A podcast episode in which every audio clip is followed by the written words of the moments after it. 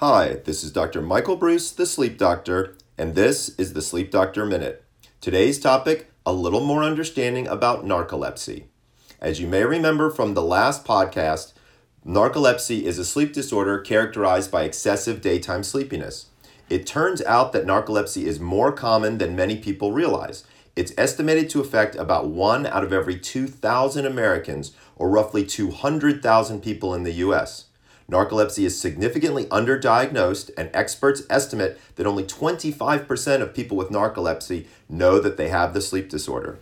If you think you have narcolepsy, you want to contact a neurologist or a sleep specialist and ask them about having a daytime as well as nighttime sleep study. This is a little different than normal sleep studies, so you'll be there the night before and then take multiple naps during the day because narcoleptics have different sleep during the day than they do at night. If you want to learn more about narcolepsy or other sleep disorders, head on over to www.thesleepdoctor.com. This is Dr. Michael Breus wishing you sweet dreams.